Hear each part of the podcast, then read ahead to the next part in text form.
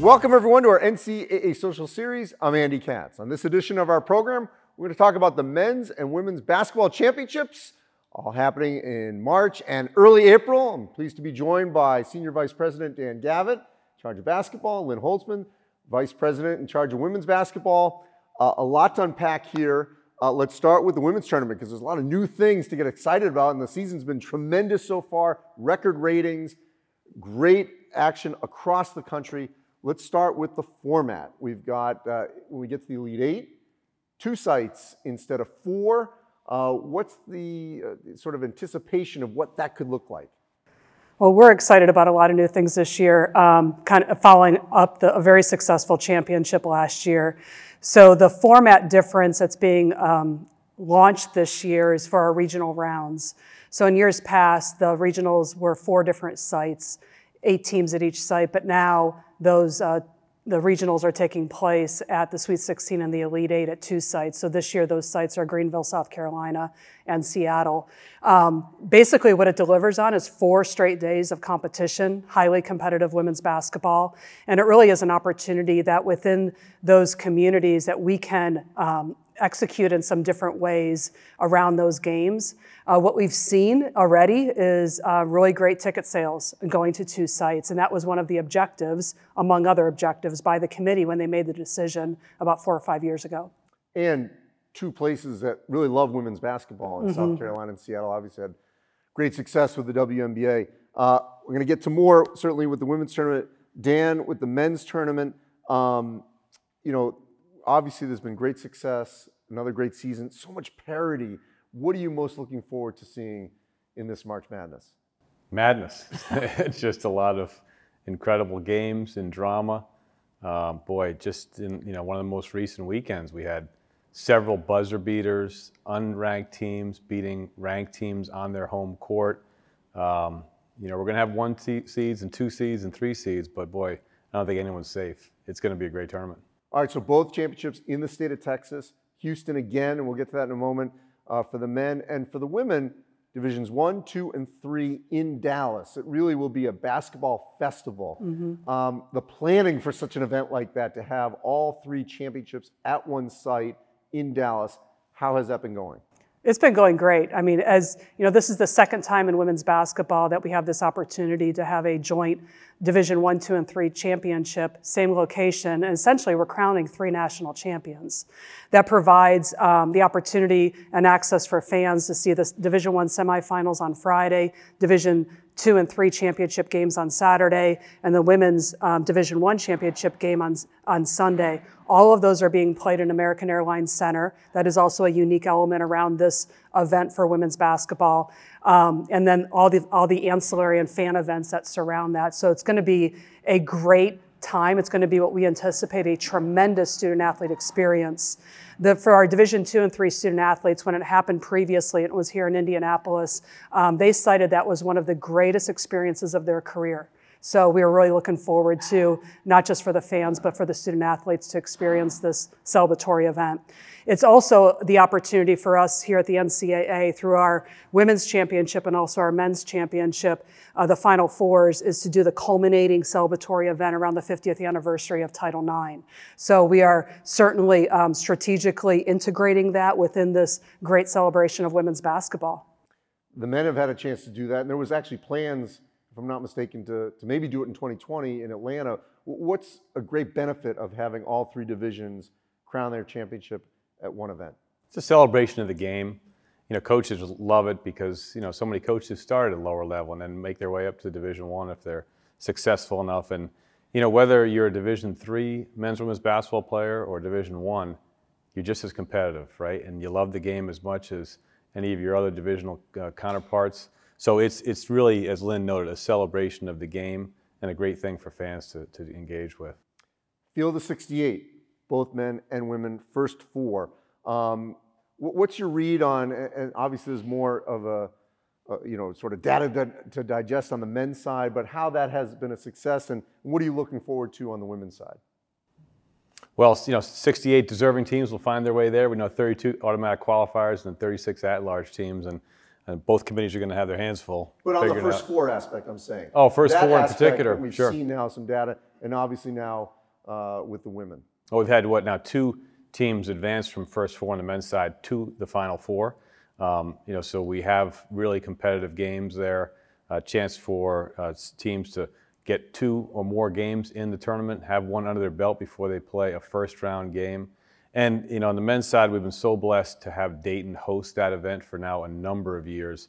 It's going to be sold out again this year. Tremendous experience for student athletes. Great atmosphere to tip off the tournament. And on the women's side? Well, this is the second year with the expansion of going to 68 teams last year. That last year was our first time that we launched and um, the first four games. The format is a little bit different because on the women's side, the first four games and the first and second round games are at campus hosted sites. Um, that has been the case. And in fact, the committee took time to review that this past summer and made the decision that strategically where we are with the continued growth of the championship and our objectives around that, that their plans right now are to gather data information and metrics. And uh, then as we look forward toward ladder championships, they're intentionally going to review all that, look at where we are with the growth of the championship, and then make decisions if this type of hosting format continues or if we move similar to the men to a neutrally located uh, site for the first four and those first and second rounds. I know you don't have any final says on this, but uh, obviously that is a topic of expansion. Um, you know, especially on the women's side, you know, how much do you want to see sort of how 68 plays out before there is any discussion of should it be 72, 96, and so on? Because you got to sort of see some data over the next couple of years. Yeah, I, I think it's important to, to note just around the bracket expansion conversations that are a result of the Transformation Committee report um, for all of our championships. You know, the sport committees encouraged to explore that.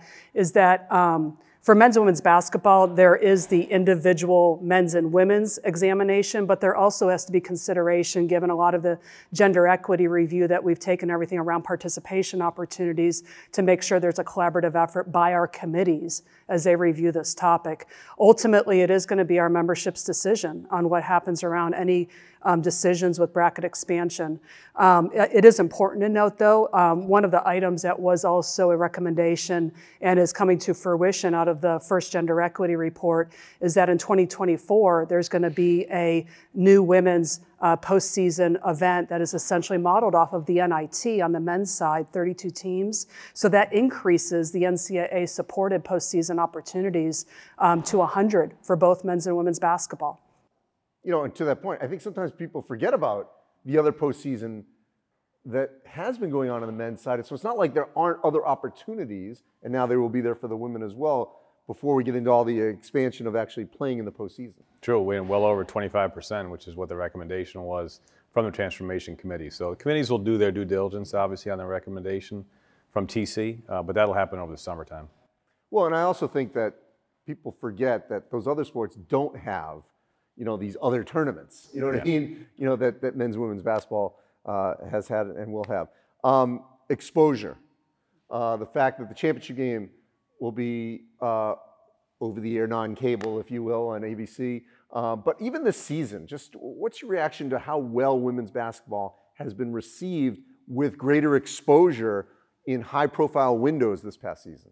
Yeah, it's been it's been very well received, you know, and you could you can take the attitude or the approach, you know, it's been earned also because of the performance of the teams and where fans are expecting and demanding to have access through broadcasts and other means to those games, and the broadcast networks and partners and others have responded to that.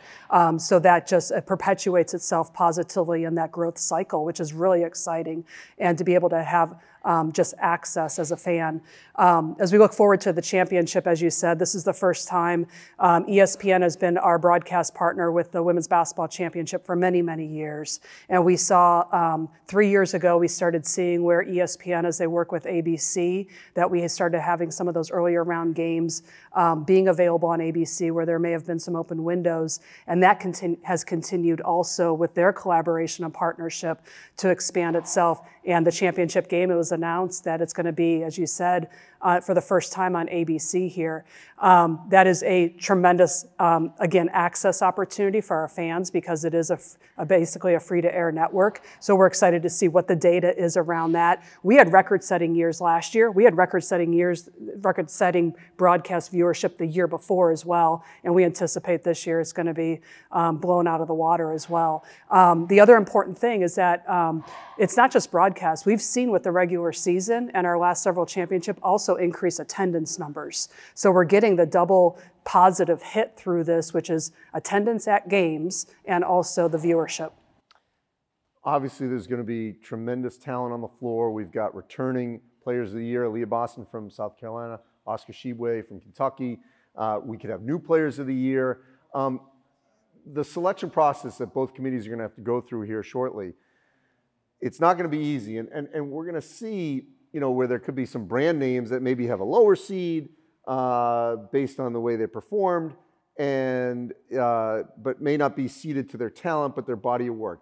How often do you both have to consistently educate that to the public, even to the membership, that you're still going to be seeded to what you did, not necessarily what the name is on the front of the, on the front of the jersey. I think that's one of the reasons why the why fans love these championships so much.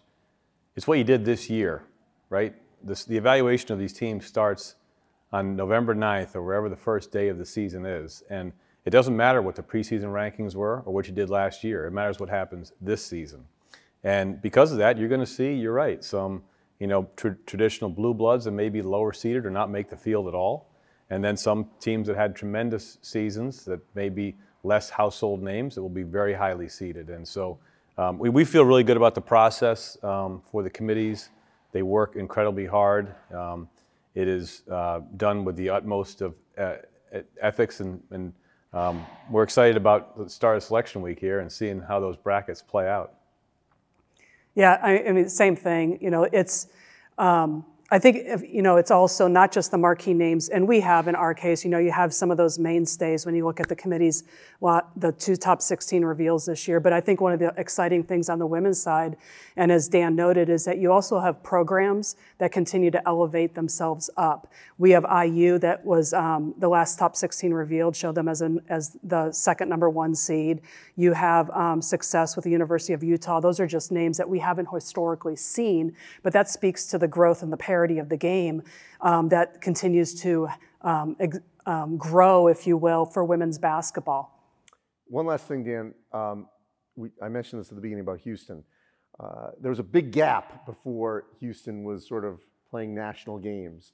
Uh, and then in the 2000s, you know, 11, 14, if I've got that correctly, and, and, and uh, you know, there's been a whole string of them here. Uh, what is it about the city of Houston that the NCAA has continued to go back to here more recently with Final Fours? 16, I think, is the Kris Jenkins year. yes, 16, uh, thank you. It's pretty memorable in, yes. in, Houston. Yeah, the third Final Four for the men in Houston just the last 12 years. Uh, the city has continued to do a really, really good job, like Dallas, mm-hmm. in, in organizing, um, getting better each time we've been to Houston. The downtown area has more hotels. The footprint is very tight course, NRG Stadium is, is 20 minutes outside of downtown, but otherwise, all the teams will stay downtown.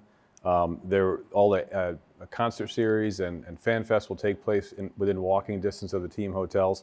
Oh, and by the way, we'll also have the World Series champion Houston Astros with a four-game homestand that weekend, and the Rockets play two home games as well. So it'll be a bit of a circus, but in a, in a great way. Uh, so much activity for fans to enjoy, and we've got a really unique situation this year in Houston. We have for the very first time four host institutions Houston Christian, Texas Southern, Rice, and the University of Houston will be our host institutions. We've never had more than two, I think, uh, host institutions before. For people, what does that mean to be a host institution?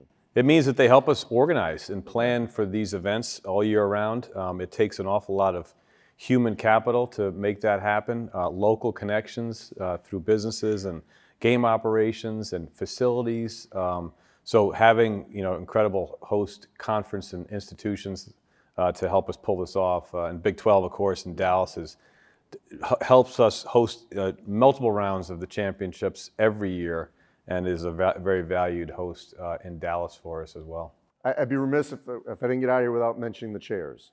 Lisa Peterson from the Pac-12, Chris Reynolds, uh, AD at Bradley. Just uh, their leadership. Uh, what can you say about in both instances? You know, you go first, and then Dan. Um, I think what we have with our chairs is we have seasoned veterans and individuals. First and foremost, um, up, utmost integrity, making sure they, they take the responsibility of being a chair of managing the committee, uh, making sure that we adhere to the policy procedures, and then how they represent the committee uh, very seriously. And, very, and they're very professional about that. Um, and then what they bring to the table is just a multitude of years of experience. Um, and in the case of Lisa, Lisa Peterson, who's currently at the Pac-12, she was at University of Oregon for numerous years, worked with the women's basketball program there, as well as a variety of other sports. So um, to have that type of uh, experience, leadership experience, just benefits the committee. Same, you know, we're, we're, blessed with great chairs that are either in their fifth or fourth year of service on the committee, so they've got a lot of experience. Uh, Lisa and Chris are tremendous. Uh, Chris is unique in terms of chairs, I think, in that he played in the Final Four in 1992. He was a starting point guard on the Indiana Hoosiers team, coached by Bob Knight, and so uh, that's kind of a neat story too. That a former great student athlete who played in the Final Four is now overseeing uh, that this year. And we'll see if his alma mater can get there. Indeed, Houston certainly will have a chance. Dan uh, and Lynn, appreciate it, and we cannot wait for March Madness on the men's and the women's side. And as always, you go to ncaa.org slash social series, where all our social series are archived. You can check out great conversations like this one.